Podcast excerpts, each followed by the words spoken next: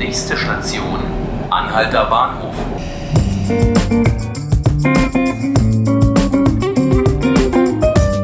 Herzlich willkommen, liebe Zuhörerinnen und Zuhörer. Mein Name ist Markus Lücker und das hier ist 5 Minuten Berlin, der Podcast des Tagesspiegels. Es ist schon ein bisschen eigenartig. Immer wenn von Syphilis die Rede ist, klingt es zunächst ein bisschen wie ein Blick in die Vergangenheit, als würde es im nächsten Satz um Dichter aus dem 19. Jahrhundert und Quecksilberbehandlung gehen, als hätten wir mit der Geschlechtskrankheit in Europa bereits abgeschlossen. Das Gegenteil ist der Fall. Lange ist die Zahl der Syphilis-Ansteckungen in Deutschland massiv angestiegen. Nun könnte sich jedoch eine Trendwende abzeichnen. Das geht zumindest aus Zahlen des Robert Koch Instituts hervor. In Berlin, wo es die meisten Erkrankungsfälle gibt, gingen die Zahlen 2018 sogar zurück. Für eine Erklärung habe ich mir jetzt meinen Kollegen Florian Schumann aus dem Wissensressort ins Studio eingeladen. Hallo Florian. Hallo Markus. In Berlin gingen die Zahlen zurück. Wie viele Ansteckungen mit Syphilis gab es denn jetzt genau im vergangenen Jahr? Also insgesamt gab es in Deutschland äh, im Jahr 2018, wofür das RKI, also das Robert Koch Institut, die Daten jetzt ausgewertet hat, 7332 gemeldete Fälle von Syphilis. Das sind 192 weniger als noch 2017 und somit ist es erstmals nach zehn Jahren eines ziemlich starken Anstiegs äh, ein wenig ein Abfall in den Zahlen.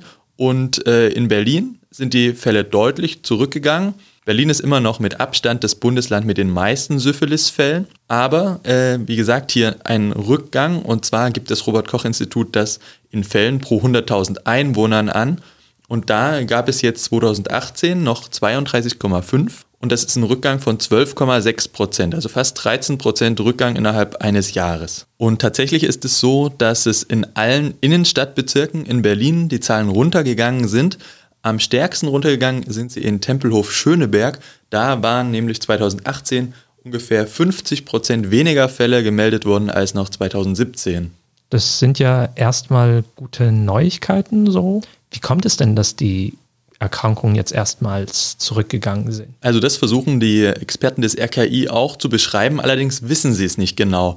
Es ist so, dass das Gros der Fälle bundesweit und auch in Berlin bei Männern gemeldet wird, die Sex mit Männern haben. Und das ist ein Ansatz äh, der Experten des RKI, das vielleicht zu erklären, diesen Rückgang. Denn seit 2016 gibt es die sogenannte PrEP, das ist die Präexpositionsprophylaxe die eigentlich für HIV gedacht ist. Also HIV-negative Personen können dieses Medikament sozusagen nehmen, um sich vor HIV, vor einer Infektion mit HIV zu schützen. Und in den Leitlinien steht, dass wenn die Personen sich ein Rezept dafür holen, dass sie dann begleitend auch auf Syphilis untersucht werden äh, sollen. Und äh, das ist ein Ansatz, äh, dass sozusagen mehr Fälle diagnostiziert und dann auch behandelt äh, werden könnten von Syphilis. Allerdings äh, nennen sie auch noch zwei, drei andere mögliche Gründe. Aber man muss sagen, sie wissen es nicht genau und deswegen wollen sie jetzt eine Studie starten. Denn dazu muss gesagt werden, diesen Rückgang gab es bundesweit eigentlich nur in Berlin und dann noch in München. Und in vielen anderen Großstädten äh, geht die Rate weiter nach oben. Und dort ist aber eigentlich die Präexpositionsprophylaxe genauso verfügbar. Also muss man sagen, genau weiß man es noch nicht. Hm, und eigentlich ist ja auch, wenn mehr Fälle diagnostiziert werden, heißt es ja noch nicht, dass die Erkrankung zurückgeht. Das ist ja nochmal fast schon ein Widerspruch. Also interessant jetzt zu sehen, worauf, auf zu welchem Ergebnis diese Studie kommt. Um es nochmal konkret zu machen, ähm, wie äußert sich die Krankheit? Also wie, was sind die Symptome von Syphilis? Also Syphilis ähm, verläuft normalerweise in drei, manche sagen auch in vier Stadien. Also ganz oft ist es auch so, dass es komplett ohne Symptome, vor allen Dingen im Frühstadium verläuft, dass die Betroffenen gar nichts merken. Wenn, dann kommt es häufig zu einem schmerzlosen Geschwür, zum Beispiel am Penis, dass die Betroffenen dann bemerken, so Tage bis Wochen nach der Infektion. Und dann irgendwann kommen vielleicht so Allgemeinsymptome hinzu, also Fieber, Müdigkeit, Kopfschmerzen und bestimmte Hauterscheinungen. Und wenn dann keine Therapie erfolgt, kann Syphilis auch noch Jahre nach der Infektion schwere Schäden nach sich ziehen, zum Beispiel an den Blutgefäßen oder auch am zentralen Nervensystem, also im Gehirn. Und es kann beispielsweise sogar zu Demenz führen, wenn es nicht behandelt wird. Okay, also am besten behandeln lassen. Wie, wie sieht dann die Behandlung bei Syphilis aus? Die Behandlung ist eigentlich ziemlich einfach, muss man sagen. ähm, da Syphilis von einem Bakterium hervorgerufen wird, äh, das heißt Treponema pallidum, ähm, kann es einfach mit einem Antibiotikum, und zwar mit einem ziemlich bekannten, dem Penicillin, behandelt werden. Das kriegt man dann äh, intramuskulär verabreicht, also in den Muskel gespritzt.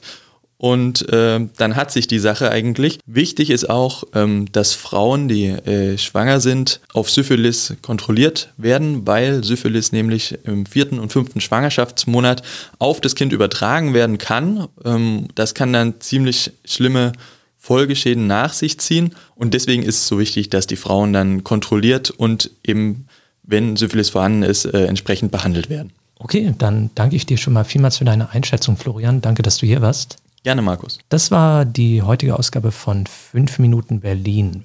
Vielen Dank fürs Zuhören. Falls Sie unsere nächste Folge nicht verpassen wollen, Sie können uns gerne folgen auf Spotify und iTunes. Mein Name ist Markus Lücker und ich wünsche Ihnen noch einen sehr schönen Tag.